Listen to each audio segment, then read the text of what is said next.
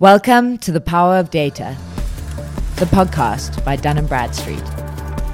Data is everywhere, and there is more created every second of every day. Join us to hear from leaders unlocking the value of data.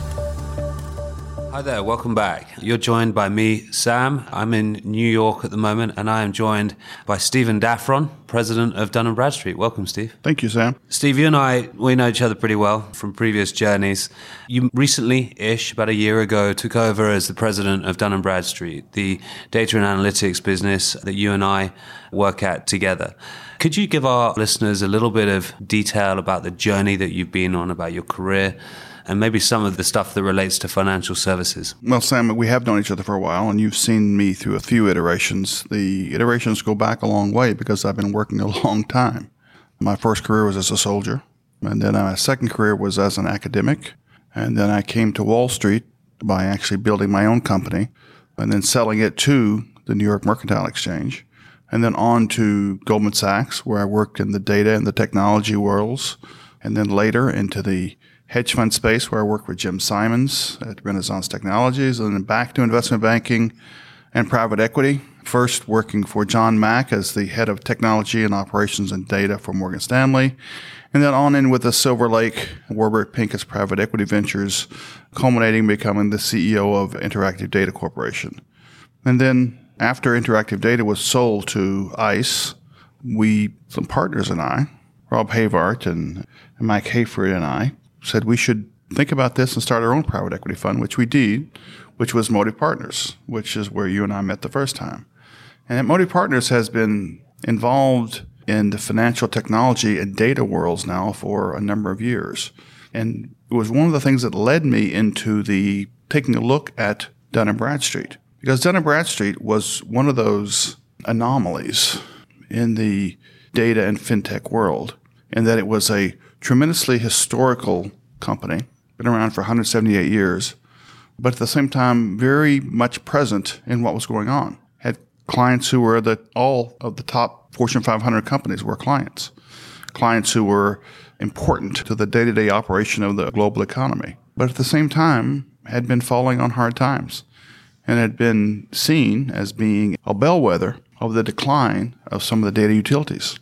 So, Motive Partners along with other investors, put together the idea of actually becoming the owners of Dun & Bradstreet, of actually taking Dun & Bradstreet private and becoming, if you will, a lifeline to the industry by being able to put in new capital, new ideas, new technology into Dun & Bradstreet.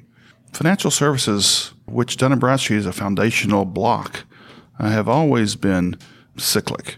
They grow, they develop, they become tarnished, and then they get turned around. And we want to be a part of the next turnaround in Dun & Bradstreet. That's quite a career. You look way too young to be 180 years old. That's right. Yeah, well, thank you. Speaking of 180 years old, Dun & Bradstreet is 178 years old, mm-hmm. nearly that old. Can you tell our listeners a little bit about what we're up to at Dun & Bradstreet to help apply our technology and our data and our analytics and insights to the other industries out there that are changing at lightning pace in parallel? Well, first, think of Dun & Bradstreet as having a tremendous vault of really, really valuable data. Think of it as gold. And think of it at the vault as being the size of the state of Montana. That's how the size and shape of the value that Dun & Bradstreet has access to. 350 million active records. Hmm. Literally billions of transactions are flowing through the databases every day that contain value for the businesses that are our clients. It is very much like gold in the ground because it has to be mined and purified in order to be valuable. And so what we do at Dun & Bradstreet is we bring that data into a framework that allows people to use it. We source it, 30,000 plus independent sources of data flowing through a, a massive data supply chain where the data is cleansed, normalized, curated, and then delivered to the clients in ways they can use it with their and our analytics. And now think about this as, as having taken something out of the ground, purified it so now it's capable of being used and creating value, and then helping the clients use it to create value. Let's pick an easy one. One of the major things that happens to startups and to small companies is they start up, but then they fail because of lack of credit, a lack of the ability to, to get capital to grow their businesses. Why does it fail? Well, usually it's because they don't have enough information to show the people they want to borrow the money from of what they're doing. So they can then come with Dun and Bradstreet to actually see the data that's out there about how they fit into the credit ecosystem. And by taking their information and shaping that information in a way that allows the ecosystem to see how solvent they are, with our data scores, with our analytics, we can actually enable them to get better access to capital and to grow their businesses. Mm-hmm. How important is that? Well, pretty important because if you want to be a, a small business who's servicing a larger business, say, for example, Walmart, you want to be a vendor to Walmart, or you want to sell products to Walmart, Walmart will say to you, in order for you to be a vendor for Walmart, you need to go to Dun & Bradstreet.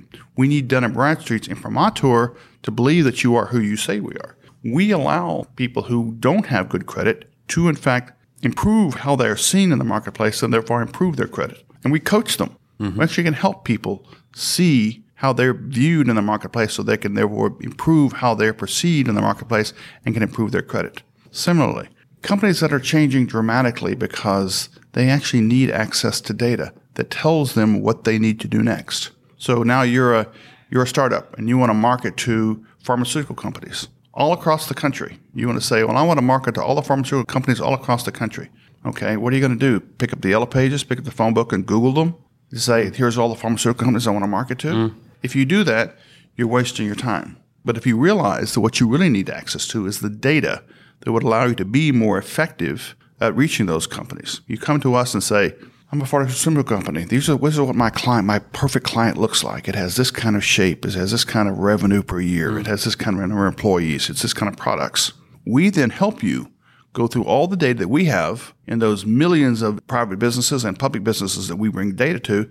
We shape this with our analytics to show you which of those clients are most important to you, could be most important to you, and which of them are most inclined to buy from you. So instead of spending millions of dollars with a shotgun style marketing and sales approach, you're instead able to narrow your focus only to those clients who are most appropriate for you and who are most inclined to buy from you. Mm-hmm. We dramatically improve the efficiency of your operation simply by giving you better access to data. So let's talk about the power of data. And a lot of the narrative we talk is around helping companies increase revenue, uh, helping companies increase margins, and helping companies remain compliant so they can do it all again. Mm-hmm. Let's talk about the compliance aspect. Okay, how do we help companies manage risk? And if you're talking perhaps to say an executive from a large bank, how do we help them do that? Well, it's the reverse of the coin for the marketing side.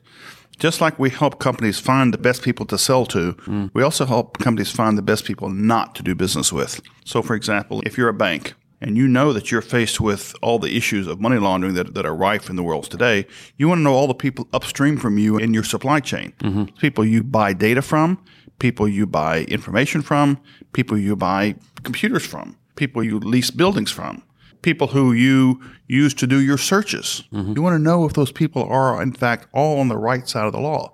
We help you with that because we have those people, you know, not just identified as individuals, but identified as being as, as a part of the family tree, and from that family tree as a part of a larger ecosystem.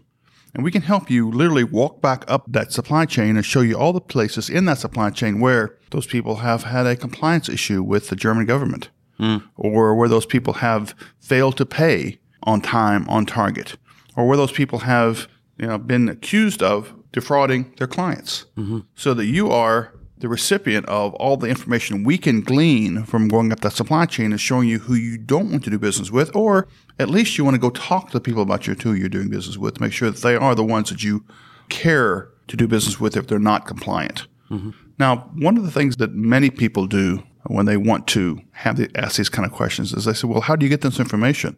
Well, most of this information is out there and publicly available. Where it's not publicly available, we go source it. We go find it.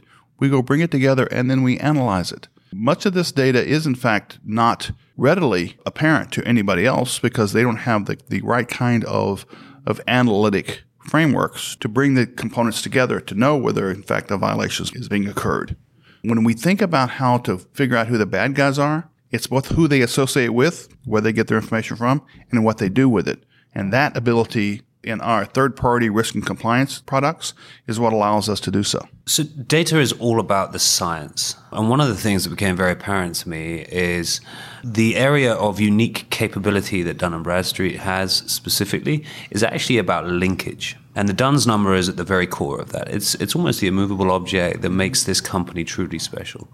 One of the areas that I was most encouraged by when, when I began working with you was around the patent aspect of the business. So we are preparing for all sorts of technological innovations. We have patents around distributed ledger environments and linking our DUNS number to new environments and, and new areas of innovation. This industry is moving at lightning pace. Business intelligence is unquestionably one of the most exciting spaces on the planet, but there's a ton of innovation happening, and it's not just happening within our firm. Can you talk a little bit about some of the data and analytics trends that you're seeing? Best way to illustrate this is to think about the, sources of data as being a galaxy. There are literally billions of sources of data that are out there that are in fact available to us. But the ability to source those billions of elements and bring them into a coherence with each other is really, really hard. Mm. So bringing technology to bear on how to bring them in and bring them in relationship to each other, in many cases, they're completely unstructured.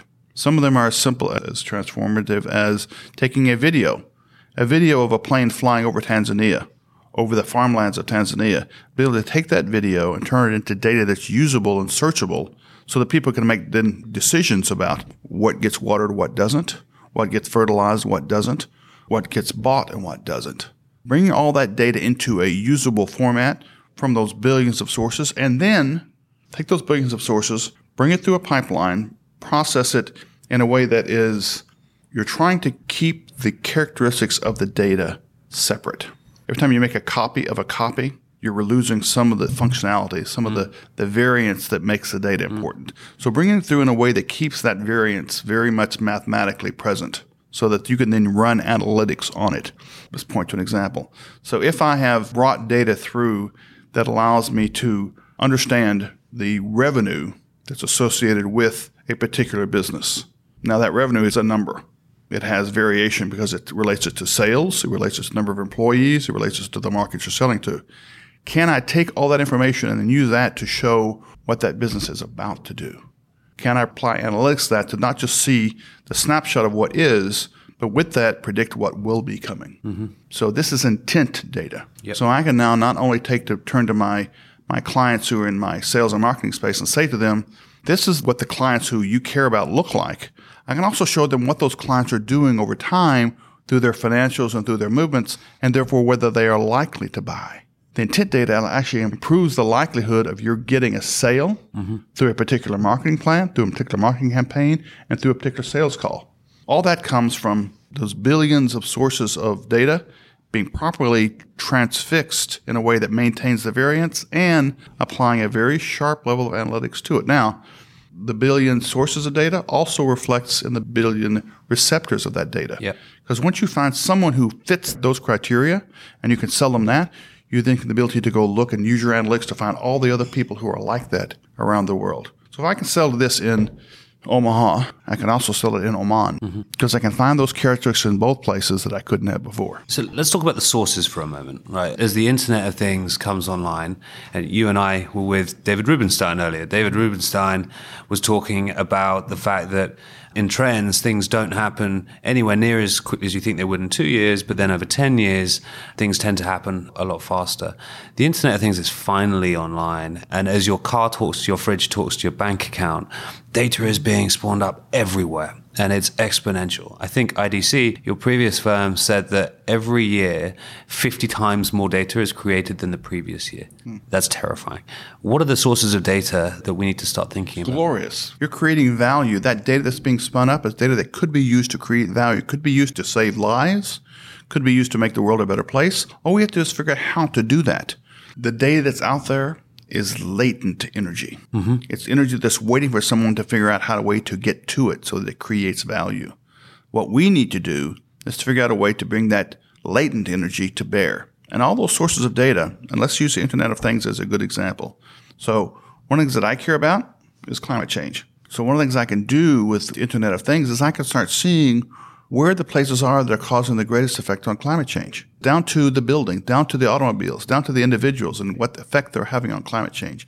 And then aggregate that up to say, well, that's a LEED building. That's a building that should be, in fact, capable of supporting a net zero carbon footprint. But it's not. Why isn't it? Mm-hmm. It's the ability to take that data and do something intelligent with it that would allow us to gain more traction on doing the right thing. I'm convinced that if we have data that's used properly, to have people understand the right thing to do, they will do it. Mm-hmm. I have this optimistic attitude that now that we see that the problem is there and we have the ability to actually bring tools to bear to fix it, that we will fix it. That's awesome. Thank you. And climate change is a particularly niche example, one that the US president currently doesn't believe in, but is a real world example of something that needs our attention, that data can really help.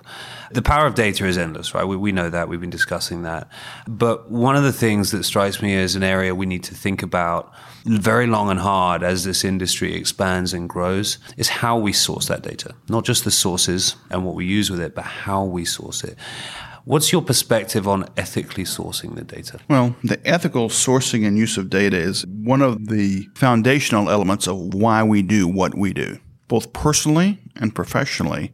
I think that one of our credos has to be if we're going to do something, we should do something to make the world a better place. And at Dun and Bradstreet, we take that really seriously. Mm-hmm. We want to see the ethical use of data as being the the core foundational value that we pursue in every avenue. Let's take an example.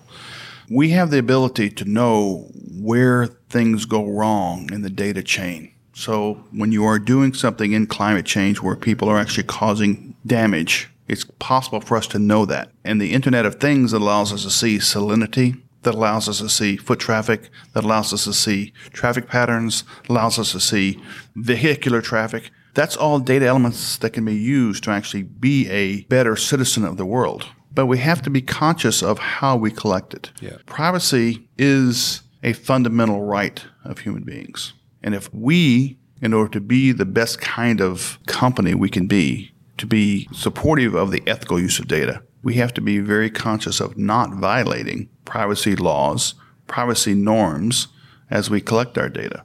One of the things that happens, unfortunately, is that people don't guard their privacy. There are people who, who click on OK to allow people to go into their databases and collect their data, both their personal data and their company data, and then use that to inform a database that's being sold. I think that's unethical. Why? Well, because you're actually impinging on the privacy of the person whose data you're taking. But just as importantly, you're also impinging on the privacy of all the people who that person is corresponding with. Because when you're compiling data coming out through that person's network, you're not only taking that person's privacy and putting their privacy at risk, but everyone who talks to them. Because you're putting their data, their URLs, their websites, their phone numbers, their personal information available to whoever that company mm-hmm. sells it to. I think that's unethical. We should be conscious of who we are taking data from, when we are doing it, how we're doing in a way that's in line with the terms and conditions of the website if we're in fact scraping, or if we're in fact taking downloads, it's done deliberately and with a deliberate acceptance, not a just click OK by some junior person in the firm, but a deliberate acceptance of the legal ramifications of it goes with having someone give us their data. That's where privacy extends so far beyond permissions. Right? Human beings don't tend to understand a lot of the stuff that they're engaging with. You know, a great US entrepreneur once said if he asked the people what they wanted, they would have said a faster horse. Mm-hmm. And instead, we gave them the car. I say we, Henry Ford did. So, yeah, you're absolutely right. I think there's a degree of misunderstanding about what this world is doing, and it's the responsibility of the companies, the stewards of this data, to do that. It won't surprise our listeners to hear that, as well as the president of Dun & Bradstreet, you're also the chief data officer. You've taken a very hands-on approach to this stuff, which is, I think, imperative, and it's great news for the company. But it means you don't have a lot of time. If you had more time, what would you do with it? Dun & Bradstreet is a great company and a great example of a company that can be refocused, revitalized to do more and to do better by having a focus on data analytics technology. There are other companies out there like that mm-hmm. that I'd like to connect the same kind of drive, the same kind of insight that we've seen at Dun & Bradstreet into those companies. Why? Because I think the value that Dun & Bradstreet can bring to our clients will be greater if we can actually kind of spread the wealth of how we do this to other companies. Now, either through partnering with them, through acquiring them, through licensing our data, our analytics to them, or frankly by buying access to their data and their analytics so that we can bring them into the modern age. We've recently acquired a, a company in San Mateo, California called Lattice, which is a tremendously interesting company because they've been so forward looking. Mm-hmm. They have had such clear thinking about what to do next with how to make the world a better place. And we want to bring them into the fold and find more companies out there like them so we can bring them into this idea of both making data more available and making data be more present for doing good. Mm-hmm. One of the, the things I love about spending time with you, Steve, is your analogies. And you often come out with military analogies. I come from a military family, so it's probably I'm a little bit biased. But what lessons can you take from your military background that you are applying to data and financial services? The story of Marshal Ney during the Battle of Waterloo, when Napoleon sends him to sweep the British battery off the field with his cavalry, spike the guns and withdraw. And Marshal Ney brilliant cavalry officer, brilliant officer. In fact, swept the field, went around the flank and took the battery and sabred the gunners and drove them off. But no one brought the nails to spike the cannon with. So when the British infantry came back, they drove off the French cavalry and the guns were back in action. That story tells you that when you go to seize the cannons, don't forget the nails. You have to be prepared to remember what the mission is that you're about.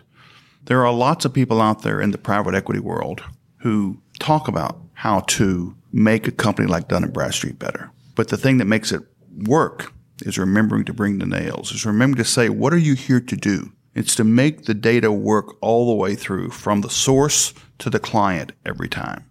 The military analogy is, is, apt because all too often people get bound up in saying, well, I did this or that, and I created this kind of, of brand awareness, or I created this kind of, of client influence we didn't deliver the goods. We have to be able to, in Dun & Bradstreet, make sure that we're actually delivering the data in pristine form, on time, mm. on target. We have to remember the nails. It's not enough to show up. It's not enough to be there. It's not enough to make an impression.